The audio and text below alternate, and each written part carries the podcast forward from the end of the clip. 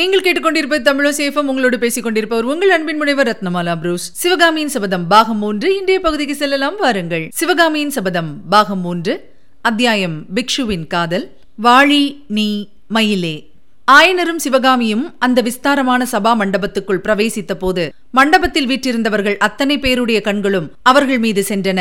அளவில்லா வியப்பும் குதூகலமும் ஆவலும் அந்த ஈராயிரம் கண்களிலேயும் ததும்பின. சபையில் அப்போது வீற்றிருந்தவர்களில் ஒரு சிலர் ஒன்றரை வருஷத்துக்கு முன்னாலே அதே மண்டபத்தில் நடந்த சிவகாமியின் அரங்கேற்றத்தின் போது அங்கே பிரசன்னமாயிருந்தார்கள். மற்றும் அநேகர் அந்த அரங்கேற்றத்தை பற்றி கேள்வியுற்றிருந்தவர்கள். சிவகாமியின் அரங்கேற்றம் அந்த மண்டபத்தில் நடந்து கொண்டிருந்த சமயத்திலேதான் முதன் முதலில் புலிகேசியின் படையெடுப்பை பற்றி செய்தி கிடைத்ததென்பதையும் அதனால் அரங்கேற்றம் என்பதையும் அவர்கள் எல்லோரும் நினைவு கூர்ந்தார்கள். அந்த தடைக்கு காரணமான புலிகேசி சக்கரவர்த்தி அச்சமயம் அந்த சபையில் வீற்றிருக்கும் அதிசயத்தை எண்ணிய போது அவர்கள் எல்லாருடைய கண்களும் மாறி மாறி சிவகாமியையும் புலிகேசியையும் நோக்குவனவாயின. ஆயனரும் சிவகாமியும் சபா மண்டபத்துக்குள் பிரவேசித்து வரும் காட்சியை பார்த்தவுடன் எல்லாரையும் போல் வாத்தாபி மன்னரும் சிறிது நேரம் பிரமிப்பில் ஆழ்ந்திருந்தார். அஜந்தா மலையின் ஆழ்ந்த குகைக்குள்ளே அவர் கண்டிருந்த அற்புத வர்ண சித்திர உருவங்களில் ஒன்றுதான் உயிர் பெற்று எழுந்து தம் கண்முன்னால் நடந்து வருகிறதோ என்று அவருக்கு தோன்றிற்று. சௌந்தரியவதிகளான எத்தனையோ பெண்களை அவர் பார்த்ததுண்டு. ஆனால் இம்மாதிரி நடையழகு வாய்ந்த பெண்களை பார்த்தது கிடையாது.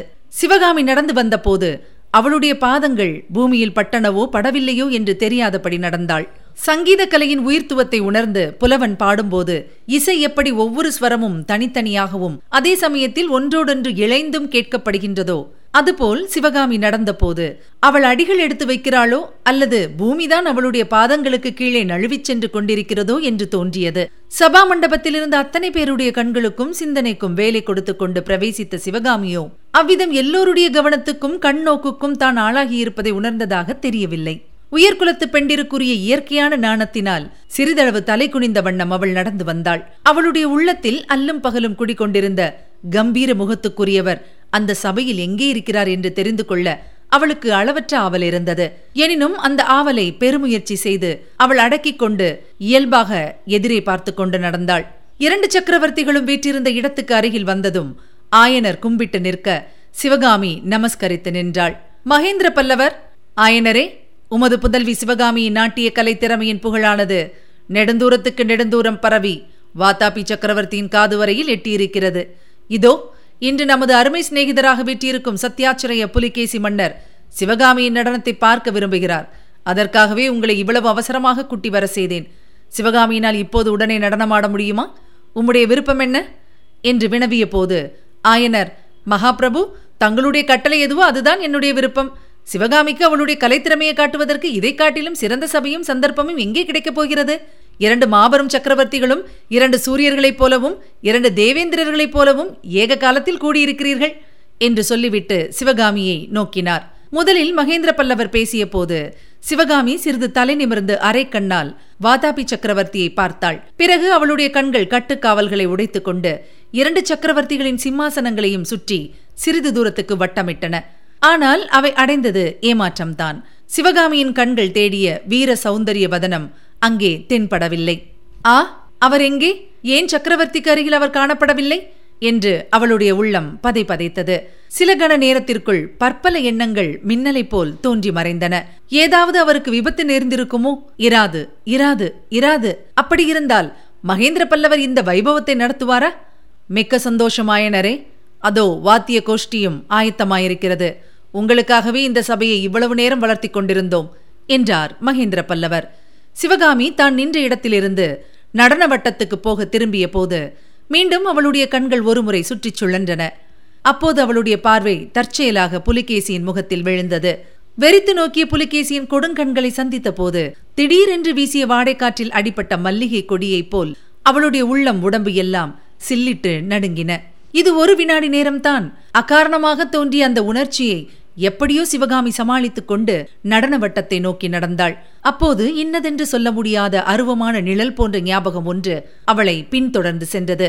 நடன வட்டத்தில் சென்று நின்றதும் சிவகாமி மேற்கூறிய நிழல் ஞாபகத்தை உதறி தள்ளிவிட்டு ஆட்டத்துக்கு ஆயத்தமானாள். அப்போது அவள் தன்னடக்கத்துக்கு பங்கம் இல்லாமல் அந்த மகாசபையின் நாலாபுரத்திலும் கண்ணை சுழற்றி பார்த்தல் சாத்தியமாயிருந்தது.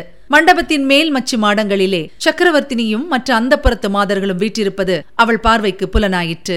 முன்னொரு நாள் அதே மண்டபத்தில் நடந்த அரங்கேற்றத்தின் போது இன்று போலவே மாமல்லரை காணாமல் முதலில் தான் ஏமாற்றம் அடைந்ததும் பிற்பாடு அவர் தாய்மார்களுடன் மேல் மாடத்தில் இருந்து பார்த்து கொண்டிருந்ததாக தெரியப்படுத்தியதும் நினைவு வந்தன. ஏதோ ஒரு மறைவான இடத்திலிருந்து தன்னுடைய நடனத்தை பார்த்து கொண்டிருப்பதாக அவளுக்கு தோன்றியது. இந்த எண்ணம் ஏற்பட்டதும் இதற்கு முன் அவளுக்கு ஏற்பட்டிருந்த ஏமாற்றம் சோர்வு மனக்கலக்கம் நடுக்கம் எல்லாம் மாயமாய் மறைந்து போயின. நடனமும் உடனே ஆரம்பமாயிற்று. நடனம் ஆரம்பமாகி சிறிது நேரத்துக்கெல்லாம் அச்சபையில் இருந்தவர்கள் எல்லாம் அது ஒரு ராஜசபை என்பதையும் அதில் ஒரு பெண் நடனமாடுகிறாள் என்பதையும் மறந்தே போனார்கள்.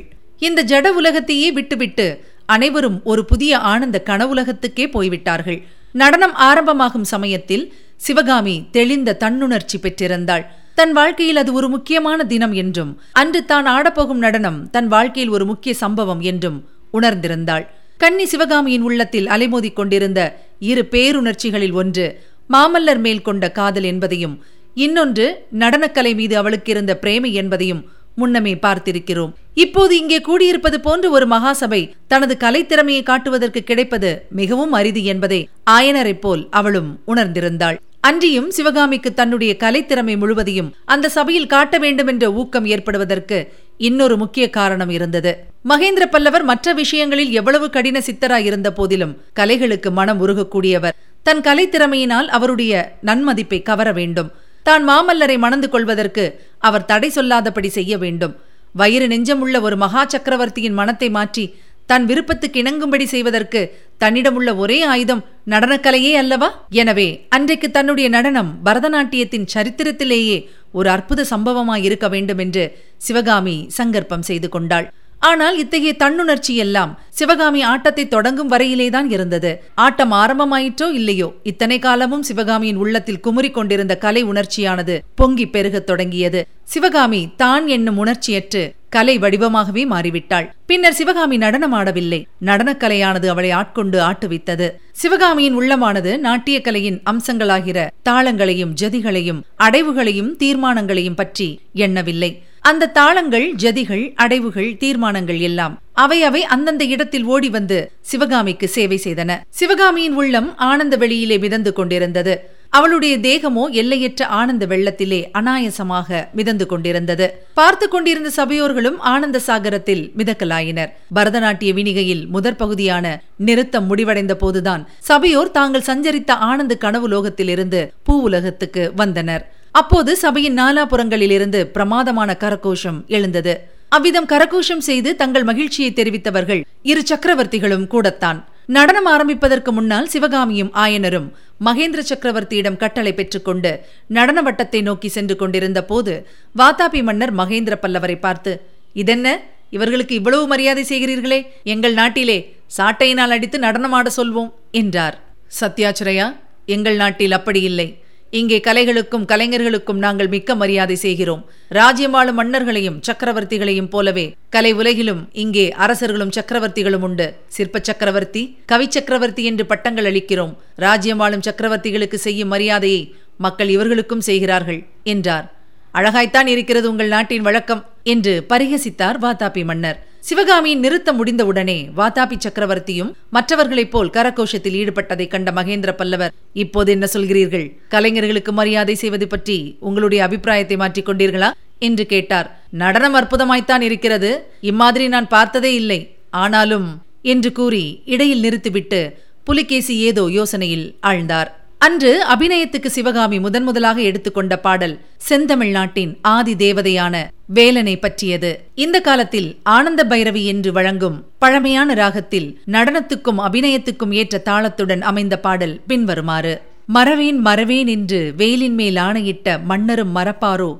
நீலமயிலே? உருகி உருகி உள்ளம் அவரை நினைவதையும் உயிரும் கரைவதையும் அறியாரோ மயிலே? அன்பர் வரவு நோக்கி இங்கு நான் காத்திருக்க அன்னநடை பயில்வாயோ வண்ணமயிலே பெம்மன் உண்மையிலே வரும் பெருமிதம் தலைக்கேறி பாதையை மறந்தாயோ பேதை மயிலே?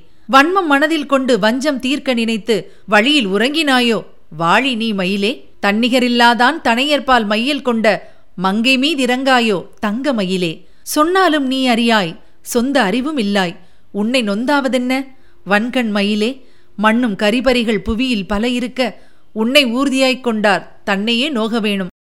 இனி நீங்கள் கேட்கலாம் அடுத்த பகுதி. நமனை அஞ்சோம். வேலனின் காதலி நீல மயில் ஒன்றை வளர்த்து வருகிறாள். அந்த மயிலை பார்க்கும் போதெல்லாம் அவளுக்கு முருகனுடைய நினைவு வருகிறது. காதலின் தாபம் அதிகமாகிறது. ஒரு நாள் மயிலை பார்த்து சொல்கிறாள் நீ பெருமான் முருகனுடைய வாகனம் அல்லவா போ போய் அவரை இங்கு விரைவில் அழைத்து வா என்று கட்டளையிடுகிறாள்.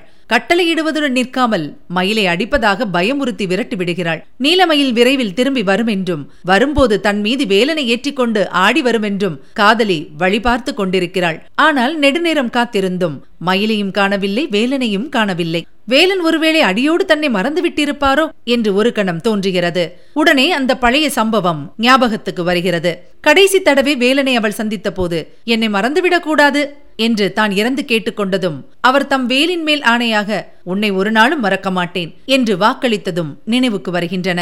உடனே இல்லை அவர் ஒரு நாளும் மறந்திருக்க மாட்டார். இந்த மயில்தான் தாமதம் செய்கிறது என்று தீர்மானித்துக் கொள்கிறாள். தன் மணக்கண்ணின் முன்னால் மயிலை உருவகப்படுத்தி நிறுத்திக் கொண்டு சொல்கிறாள் மறவேன் மறவேன் என்று வேலின் மேல் ஆணையிட்ட மன்னரும் மறப்பாரோ நீ மயிலே? என்று சிவகாமி பாடிக்கொண்டு அபிநயமும் பிடித்தபோது சபையோரின் கண் முன்னால் இருந்து சிவகாமி மறைந்து விட்டாள். தமிழகத்தின் ஆதி தெய்வமான ஸ்ரீ சுப்பிரமணியர் கையில் வேலுடனே அவர்கள் கண் முன்னால் நின்றார். கருணையும் அன்பும் ததும்பிய கண்களினால் முருகப்பெருமான் தன்னிடம் காதல் கொண்ட பெண்ணை நோக்குவதையும் கையில் பிடித்த வேலின் மேல் ஆணை வைப்பதையும் உன்னை என்றும் மறவேன் என்று உறுதி கூறுவதையும் சபையோர் பிரத்யட்சமாய் கண்டார்கள். அடுத்த கணத்தில் வேலனும் வேலும் மறைய வேலனை பிரிந்த காதலியையும் நீல மயிலையும் சபையோர்கள் தங்கள் எதிரி பார்த்தார்கள். காதலியின் உயிர் வேலனை பிரிந்திருக்கும் மாற்றாமையினால் உருகி கரைவதையும் அவர்கள் கண்டார்கள். அன்பர் வரவு நோக்கி இங்கு நான் காத்திருக்க அன்னநடை பயில்வாயோ வண்ணமயிலே.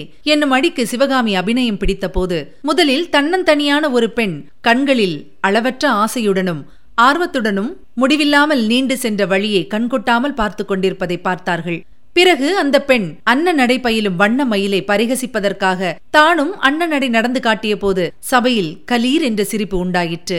அவ்விதமே முருகன் தன்னை வாகனமாய்க் கொண்ட பெருமிதத்தினால் மயிலின் தலைக்கேறிய போதையை காட்டிய போதும். அதனால் மயில் பாதியை மறந்து திண்டாடிய பேதைத்தனத்தை குறிப்பிட்ட போதும் சபையில் ஒரே குதூகலமாயிருந்தது. ஒருவேளை என்மேல் பழி தீர்த்துக் கொள்வதற்காக வழியில் வேணுமென்று படுத்து உறங்கிவிட்டாயா? என்று மயிலை பார்த்து கேட்டுவிட்டு அப்பேற்பட்ட அநியாயத்தை செய்த மயிலை என்னவோ நீ எப்படியாவது சௌக்கியமாயிரு என்று மனம் கசந்து ஆசிர்வதிப்பதற்கு அறிகுறியாக வாழி நீ மயிலே என்று வாழ்த்தி அதற்குரிய பாவமும் காட்டிய போது அந்த சபையில் ஏற்பட்ட ஆரவாரத்தை சொல்லி முடியாது. மறுகணத்தில் காதலியின் உள்ளப்பாடு மாறுகிறது. தங்க மயிலே என்று கொஞ்சி அழைத்து இந்த மங்கை மீது இறங்க மாட்டாயா? என்று கெஞ்சுகிறாள். உனக்காகவும் தெரியாது. சொன்னாலும் நீ கேட்க மாட்டாய். உன்னை குற்றம் சொல்லி என்ன பயன்? ஏ வன்கண் மயிலே? என்று மயிலின் கொடுமையான கண்களின் சலனப் பார்வையை சிவகாமி காட்டிய போது சபையோர் அதிசயத்தில் மூழ்கினார்கள். உன்னை நொந்து பயனில்லை. உலகத்தில் யானைகள் குதிரைகள் என்பதாக எத்தனையோ நல்ல நல்ல பிராணிகள் இருக்க உன்னை போய் வாகனமாய் பிடித்தானே? அவனையல்லவா நோக வேண்டும்? என்று பாட்டை முடிக்கும்போது அதில் அடங்கியிருந்த சோகம் மனக்கசப்பு பரிகாசம் நகைச்சுவை ஆகிய உள்ளப்பாடுகள் அவ்வளவையும் சேர்ந்தாற்போல் முகத்தில் காட்டிய சிவகாமியின் அற்புத கலைத்திறமை சபையோரை பரவசப்படுத்தியது.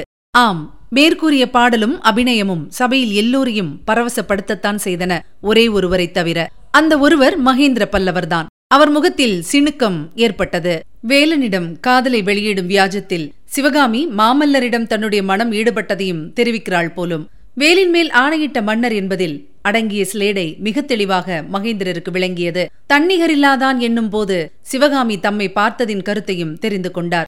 ஆஹா இந்த பெண்ணுக்குத்தான் என்ன தைரியம்? தம்மை தோத்திரம் செய்து அவளுடைய காரியத்தை சாதித்துக் கொள்ள எண்ணுகிறாள் போலும். ஆஹா மகேந்திர பல்லவனுடைய இயல்பை இவள் இன்னும் அறிந்து கொள்ளவில்லை. இவ்விதம் எண்ணமிட்ட சக்கரவர்த்தி அருகில் இருந்த ஏவலாளனிடம் ஏதோ சொல்லி அனுப்பினார். அவன் போய் ஆயனர் காதோடு ஏதோ கூறினான். ஆயனர் சிவகாமியிடம் அம்மா வாகீச பெருமானின் பதிகம் ஒன்று பாடு என்று கூறினார். ஏற்கனவே சக்கரவர்த்தியின் சினுங்கிய முகத்திலிருந்து அவருடைய மனப்பாங்கை சிவகாமி ஒருவாறு தெரிந்து கொண்டிருந்தாள். அந்த கல் நெஞ்சரை தன்னுடைய கலையின் மூலம் இழகச் செய்து அவருடைய ஆதரவை பெறலாம் என்று எண்ணிய தன்னுடைய பிசகை நினைக்க அவளுக்கு வெட்கமாயிருந்தது. அந்த வெட்கமே மறுகணம் கோபமாக மாறி அவள் உள்ளத்தில் கொந்தளித்தது. பின்வரும் பாடலை ஆரம்பித்தாள். நாமார்க்கும் குடியெல்லோம் நமனை அஞ்சோம்.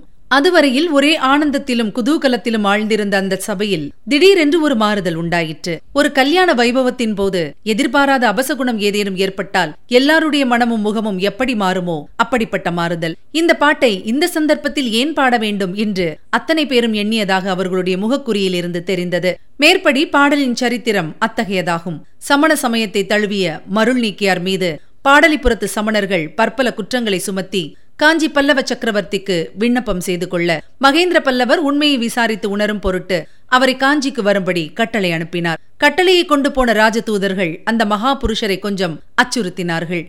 எனக்கு இறைவன் சிவபெருமான் தான். உங்களுடைய அரசன் கட்டளையை நான் மதியேன் என்று திருநாவுக்கரசர் கூறி தூதர்களை திடுக்கிட செய்தார். உம்மை சுண்ணாம்பு காலவாயில் போடுவோம். யானையின் காலால் மிதிக்கச் செய்வோம். கழுத்திலே கல்லை கட்டி கடலிலே போடுவோம் என்றெல்லாம் தூதர்கள் பயமுறுத்தினார்கள். அப்போது மருள் நீக்கியார் ஒரு பாடலை பாடினார். நாமார்க்கும் குடியெல்லோம் நமனை அஞ்சோம் நரகத்தில் இடர்படும் நடலை இல்லோம் ஏமாப்போம் பிணியறியோம் பணிவோம் அல்லோம் இன்பமே என்னாலும் துன்பமில்லை. தாமார்க்கும் குடியல்லா தன்மையான சங்கரனர் சங்கவெண் குழையோர் காதில் கோமார்க்கே நாமென்று மீளா வாளாய் கொய்மலர் சேவடி இணையே குறுகினோமே மேற்கண்ட பாடலை ஓலையிலே எழுதுவித்து இதை எடுத்துக்கொண்டு போய் உங்கள் அரசரிடம் கொடுங்கள் என்றார் சிவனடியார். தூதர்களும் தங்களுக்கு வேறு கட்டளை இல்லாமையால் திரும்பிச் சென்று பாடலை சக்கரவர்த்தியிடம் கொடுத்தார்கள். அவர்கள் எதிர்பார்த்ததற்கு மாறாக காரியம் நடந்தது. அதாவது பாடலை படித்த மகேந்திர பல்லவர் அத்தகைய தெய்வ பாடலை பாடக்கூடிய மகானை தரிசிக்க விரும்பினார். அவரை தரிசித்த பிறகு தாமும் ஜைன மதத்தை விட்டு சைவ சமயத்தை சேர்ந்தார். இதெல்லாம் தெரிந்தவர்களானபடியாலேதான் சபையோர் அத்தகைய அஸ்வாரஸ்யத்தை காட்டினார்கள். ஆனால் சபையோருடைய மனோபாவத்துக்கு நேர்மாறாக இருந்தது மகேந்திர பல்லவருடைய மனோபாவம். அந்த பாடல் அவருக்கு மிகுந்த உற்சாகத்தை அளித்ததாக தெரிந்தது. பாடல் ஆரம்பித்த உடனே அது எந்த சந்தர்ப்பத்தில் பாடப்பட்டதென்பதை மகேந்திரர் புலிகேசிக்கு அறிவித்தார். புலிகேசிக்கு அது எல்லையற்ற வியப்பையும் உவகையையும் அளித்ததாக தெரிந்தது. அழகுதான் தங்களுடைய அதிகாரத்தை மறுதளித்த ஒரு பரதேசி பாடல் பாடுவது அதை ஒரு பெண் சபை நடுவில் நின்று அபிநயம் பிடிப்பது அதை நீங்களும் பார்த்து சந்தோஷப்படுவது இதையெல்லாம் என்னால் நம்பவே முடியவில்லையே என்றார் வாதாபி சக்கரவர்த்தி. அதுதான் கலையின் மகிமை சத்யாச்சிரயா. ஒருவன் வாய்ப்பேச்சாக என் ஆக்ஞையை மறுத்திருந்தால் உடனே அவனை சிரச்சேதம் செய்யும்படி கட்டளையிட்டிருப்பேன். அதுவே செந்தமிழ் கவிதையாக வந்தபோது இத்தகைய அற்புத கவிதையை பாடியவரை பார்க்க வேண்டும் என்ற விருப்பம் எனக்கு உண்டாகிவிட்டது என்றார் ரசிக சிகாமணியான காஞ்சி சக்கரவர்த்தி. இதற்குள்ளாக பாடல் ஒரு தடவை பாடி முடிந்து அபிநயமும் ஆரம்பமாகியிருந்தது நமனை அஞ்சோம் என்னும் பகுதிக்கு சிவகாமி அபிநயம் பிடிக்கத் தொடங்கியிருந்தாள். மார்க்கண்டனுடைய கதை சபையோரின் கண் முன்னால் வந்தது. மல்லிகைப்பூவின் மெல்லிய இதழ் போன்ற மிருதுவான சரீரத்தை உடைய அந்த யுவதி ஒரு கணத்தில் கையிலே தண்டாயுதத்துடனும் பாச கயிற்றுடனும் கண்டவர்கள் உயிர்குலையும் பயங்கர தோற்றத்துடன் வரும் யமதர்மராஜனாக மாறுகிறாள். அடுத்த கணத்தில் அவளே பதினாறு வயதுள்ள இளம் பாலகனாக மாறி முகத்தில் சொல்ல முடியாத பீதியுடன் சிவலிங்கத்தை அணைத்து ஆலிங்கனம் செய்து கொள்ளுகிறாள். மறுகணத்தில் யமதர்மராஜன் தன் பாசக்கயிற்றை வீசி எறிந்து மார்க்கண்டனுடைய உயிரை வலிந்து கவர பார்க்கிறான். அந்த இளம்பிள்ளையின் முகமோ முன்னை காட்டிலும் பதின்மடங்கு பீதியையும் பரிதாபத்தையும் காட்டுகிறது. ஆஹா! அடுத்த கணத்தில் அந்த சிவலிங்கத்திலிருந்து சம்ஹார ருத்ரமூர்த்தி கிளம்புகிறார். சிவகாமியின் நெடுதுயர்ந்த ஆக்கிருதி இப்போது இன்னும் உயர்ந்து தோற்றமளிக்கிறது. ஒரு கணம் கருணை ததும்பிய கண்கள் சற்று கீழ்நோக்கி பார்க்கின்றன. கரங்கள் பாலன் மார்க்கண்டனுக்கு அபயமளிக்கின்றன. மறுகணத்தில் கண்கள் எதிர்ப்புறம் நோக்குகின்றன. யமனை கோபத்துடனே பார்க்கும் கண்களில் அக்னி ஜுவாலை தழல் விடுகிறது. புருவங்களுக்கு மத்தியில் நெற்றிக்கன் இதோ திறந்துவிடப் போகிறது என்று நினைக்கும்படியாக ஒரு துடிதுடிப்பு காணப்படுகிறது. கோர பயங்கர உருவம் கொண்ட யமதர்மனிடம் இப்போது சிறிது பணிவை காண்கிறோம். என் பேரில் ஏன் கோபம்? என்னுடைய கடமையைத்தானே செய்கிறேன்? என்று சொல்லும் தோற்றம். கோபம் கொண்ட சம்ஹார ருத்ரமூர்த்தி மீண்டும் சபையோருக்கு தரிசனம் தருகிறார். ஒரு காலை தூக்கி ஓங்கி உதைக்கிறார். தடார் என்ற சத்தத்துடன் யமன் உதைப்பட்டு கீழே விழுகிறான். மீண்டும் பாலன் மார்க்கண்டனின் பால்வடியும் முகம். ஆஹா அந்த முகத்தில் இப்போது பயம் இல்லை. பீதி இல்லை. பக்தி பரவசமும் நன்றியும் ததும்புகின்றன. அபிநயம் ஆரம்பித்த உடனேயே சபையோர் தங்களுடைய பழைய விரச உணர்ச்சியை மறந்துவிட்டார்கள். பாட்டு யார் பாடியது? எந்த சந்தர்ப்பத்தில் பாடியது என்பதெல்லாம் அவர்களுக்கு அடியோடு மறந்து போய்விட்டது. வெளி உலகத்தை மறந்து தங்களையும் அடியோடு மறந்து விட்டார்கள் பாடல் முழுவதும் முடிந்து பூலோகத்திற்கு வந்தவுடனே எப்படி என்று மகேந்திர பல்லவர் புலிகேசியை கேட்டார். நாகநந்தி எழுதியது உண்மைதான் என்று வாத்தாபி மன்னர் சொல்லிவிட்டு மகேந்திர பல்லவரை உற்று நோக்கினார். மகேந்திரர் முகத்தில் எவ்வித மாறுதலும் காணப்படவில்லை. நாகநந்தி யார் என்று சாவதானமாக மகேந்திரர் கேட்டார். நீங்கள் நாகநந்தி பெயரை கேள்விப்பட்டதே இல்லையா? தென்னாடங்கும் பல நாள் யாத்திரை செய்த புத்த பிக்ஷு. பிக்ஷு என்ன எழுதியிருந்தார் தங்களுக்கு? அவருடைய யாத்திரை விவரங்களை எனக்கு அவ்வப்போது தெரிவிக்கும்படி கேட்டிருந்தேன். அந்தப்படியே எழுதி கொண்டு வந்தார். ஆயனரை போன்ற மகா சிற்பியும் சிவகாமியைப் போன்ற நடன கலாராணியும் இந்த பரதக்கண்டத்தில் வேறு எங்கும் இல்லை என்று ஒரு தடவை எழுதியிருந்தார். நாகநந்தி பிக்ஷு நல்ல ரசிகர் போல் இருக்கிறது. அவர் இப்போது எங்கே? அதுதான் தெரியவில்லை. ஒருவேளை உங்களுக்கு தெரிந்திருக்கலாம் என்று நினைத்தேன். மகேந்திரர் மௌனமாயிருந்தார். நாட்டில் இருந்த புத்த பிக்ஷுக்களை எல்லாம் ஒற்றர்கள் என்று நீங்கள் பிடித்து சிறைப்படுத்தியதாக கேள்விப்பட்டேன். ஒருவேளை நாகநந்தி பிக்ஷுவையும் ஒற்றர் என்று சந்தேகித்து சிறைப்படுத்தி விட்டீர்களோ என்னவோ? மேற்குறித்த சம்பாஷணை நடந்து கொண்டிருக்கையில் சிவகாமியின் கண்கள் கரகோஷம் செய்து ஆரவாரித்துக் கொண்டிருந்த சபையோரின் முகங்களை பார்த்த வண்ணம் சுற்றி கொண்டு வந்து மகேந்திர பல்லவரின் உற்சாகம் ததும்பும் முகத்தை பார்த்துவிட்டு அடுத்தாற்போல் பாதாபி சக்கரவர்த்தியின் கிளர்ச்சி கொண்ட முகத்தில் வந்து நின்றன. அவ்விதம் நின்றதும் சிவகாமியின் உள்ளத்தில் இத்தனை நேரமும் படர்ந்து வேதனை செய்து கொண்டிருந்த மாயத்திரை பழிச்சென்று விலகிற்று. நிழலாயிருந்த ஞாபகம் தெளிந்த உருவெடுத்து மணக்கண் முன்னால் நின்றது. ஆ அந்த முகம் இருக்க முடியுமா? இரு மனிதருக்குள் அத்தகைய முக ஒற்றுமை சாத்தியமா? அல்லது இருவரும் ஒருவர் தானா? மகேந்திர சக்கரவர்த்தி பலவித மாறு வேஷங்கள் போட்டுக்கொண்டு திரிவதுண்டு அல்லவா அதுபோலவே வாதாபி சக்கரவர்த்தியும் நாகநந்தி பிக்ஷுவாக தென்னாட்டில் உலவிக் கொண்டிருந்தாரா? இத்தகைய எண்ணங்களினால் சிவகாமியின் உள்ளம் குழம்பிக் கொண்டிருக்கும் போதே மகேந்திர பல்லவர் நடனத்தை முடித்து விடலாம் என்று ஆயனருக்கு சமிக்ஞை செய்தார். நடனக்கலையின் ஆதி தெய்வமும் தமிழ்நாட்டின் தனிப்பெரும் தெய்வமுமான ஸ்ரீ நடராஜமூர்த்தி தில்லிப்பதியில் ஆடிய ஆனந்த நடனத்தை வர்ணிக்கும் பாடலோடும் அதற்குரிய நடன அபிநயத்துடனும் அன்றைய நடன வினிகை முடிவுற்றது. இம்மாதிரி ஒரு நடனம் இதற்கு முன்னால் நடந்ததில்லை இனிமேலும் நடக்கப் போவதில்லை என்று அம்மகாசபையில் கூடியிருந்த ரசிகர்கள் ஏகமனதாக அபிப்பிராயப்பட்டார்கள். மகேந்திர பல்லவர் மீண்டும் சமிக்ஞை செய்ததின் பேரில் ஆயனரும் சிவகாமியும் இரு சக்கரவர்த்திகளும் அமர்ந்திருந்த சிம்மாசனங்களுக்கு அருகே சென்று வணங்கி நின்றார்கள்.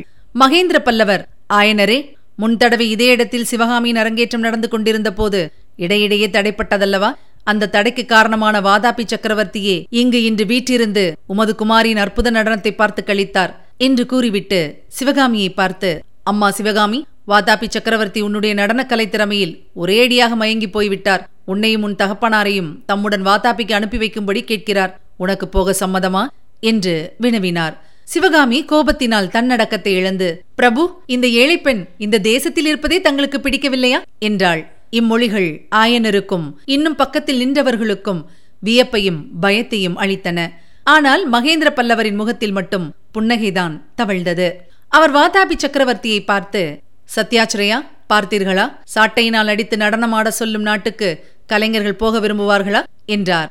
அப்போது புலிகேசியின் முகம் கருத்ததையும் அவருடைய கண்களில் கனல் எழுந்ததையும் கவனியாமல் மகேந்திரர் அம்மா சிவகாமி உன்னை நாட்டை விட்டு துரத்த நான் விரும்பவில்லை. இந்த நகரத்தை விட்டு உங்களை போக சொல்லவே எனக்கு இஷ்டமில்லை. ஆயனரே இன்று இவ்வளவு அற்புதமாக நடனமாடிய சிவகாமிக்கு நான் பரிசுகள் கொடுக்க வேண்டும். அதுவரை சில தினங்கள் நீங்கள் நகரிலேயே இருக்க வேண்டும். கமலியின் வீட்டில் போயிருங்கள். கமலியும் சிவகாமியை பார்க்க ஆவலாயிருக்கிறாள். பின்னர் அங்கு நான் வந்து உங்களுடன் சாவகாசமாக பேசுகிறேன் என்றார். இதுவரை நீங்கள் கேட்டது சிவகாமியின் சபதம் பாகம் ஒன்று வழங்கியவர் உங்கள் அன்பின் முனைவர் ரத்னமாலா புரூஸ். சிவகாமியின் சபதம் என்ற எமது இந்த ஒலிப்புத்தக முயற்சிக்கு நீங்கள் அளித்து வரும் அன்பிற்கும் ஆதரவுக்கும் மிக்க நன்றியை தெரிவித்துக் கொள்கிறோம். தொடர்ந்து கேளுங்கள் நண்பர்களிடமும் பகிருங்கள். மறவாமல் சப்ஸ்கிரைப் செய்ய சொல்லுங்கள். அவர்களும் தேன் தமிழ் சுவை பருகட்டும். மீண்டும் அடுத்த பகுதியில் சந்திக்கலாம். இணைந்திருங்கள் மகிழ்ந்திருங்கள்.